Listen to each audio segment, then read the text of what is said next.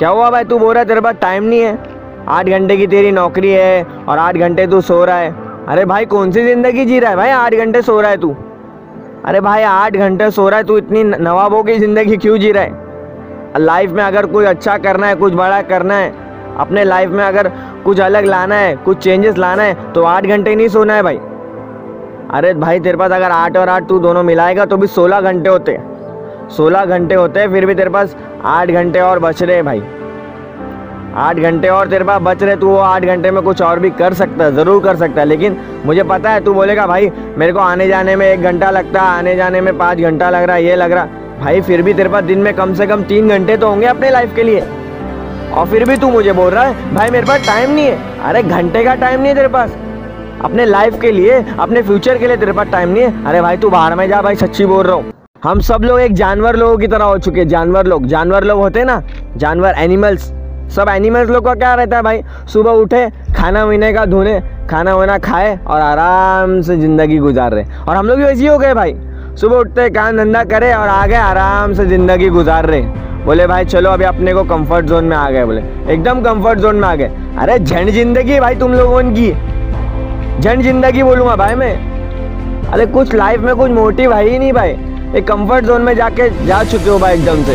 नहीं भाई, सुबह उठना है, काम पे जाना है, खाना पीना खाना है, आराम से ज़िंदगी गुजारना है। अरे कब तक भाई लोग, लेकिन अरे कुछ लाइफ में मोटिव लाओ यार, कुछ करने का लाओ के नहीं ज़िंदगी में। नहीं तो ऐसी लाइफ बीतने वाली है भाई, आप लोगों की भी और आपके बच्चे लोगों की भी।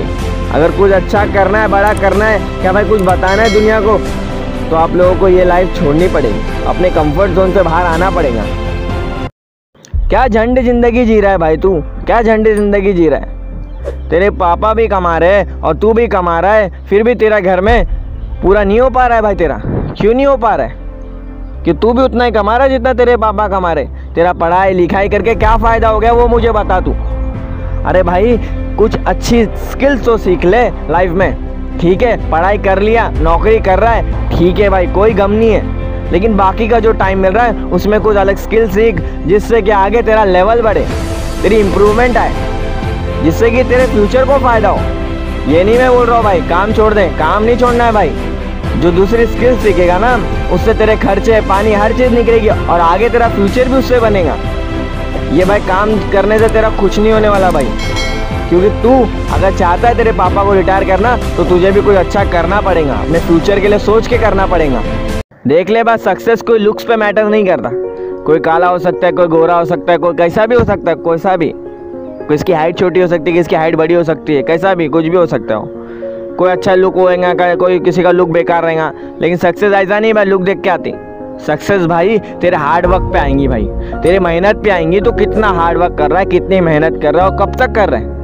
ऐसा नहीं भाई, क्या भाई आज दो दिन मेहनत किया भाई, तीसरे दिन बोल रहा भाई मैं थक गया, आज नहीं करूँगा भाई, एक दिन छोड़ के करूँगा, भाई तू खत्म हो गया भाई। क्योंकि जो लगातार कर सकता है ना कंसिस्टेंसी ला सकता है ना, वही आगे जाने वाला है। ऐसा नहीं भाई, दो दिन कर रहा, उसके बाद बोल रहा, नहीं भाई, अभी थोड़ा आराम माँगता है मेरे को। अरे भाई आराम करेगा, बुढ़ा हो गया क्या? बुढ़ा हो जाएगा, फिर भी तू यही बोलने वाला अगर लाइफ में अच्छा फ्यूचर चाहिए ना भाई तो अभी से हार्ड वर्क करना पड़ेगा।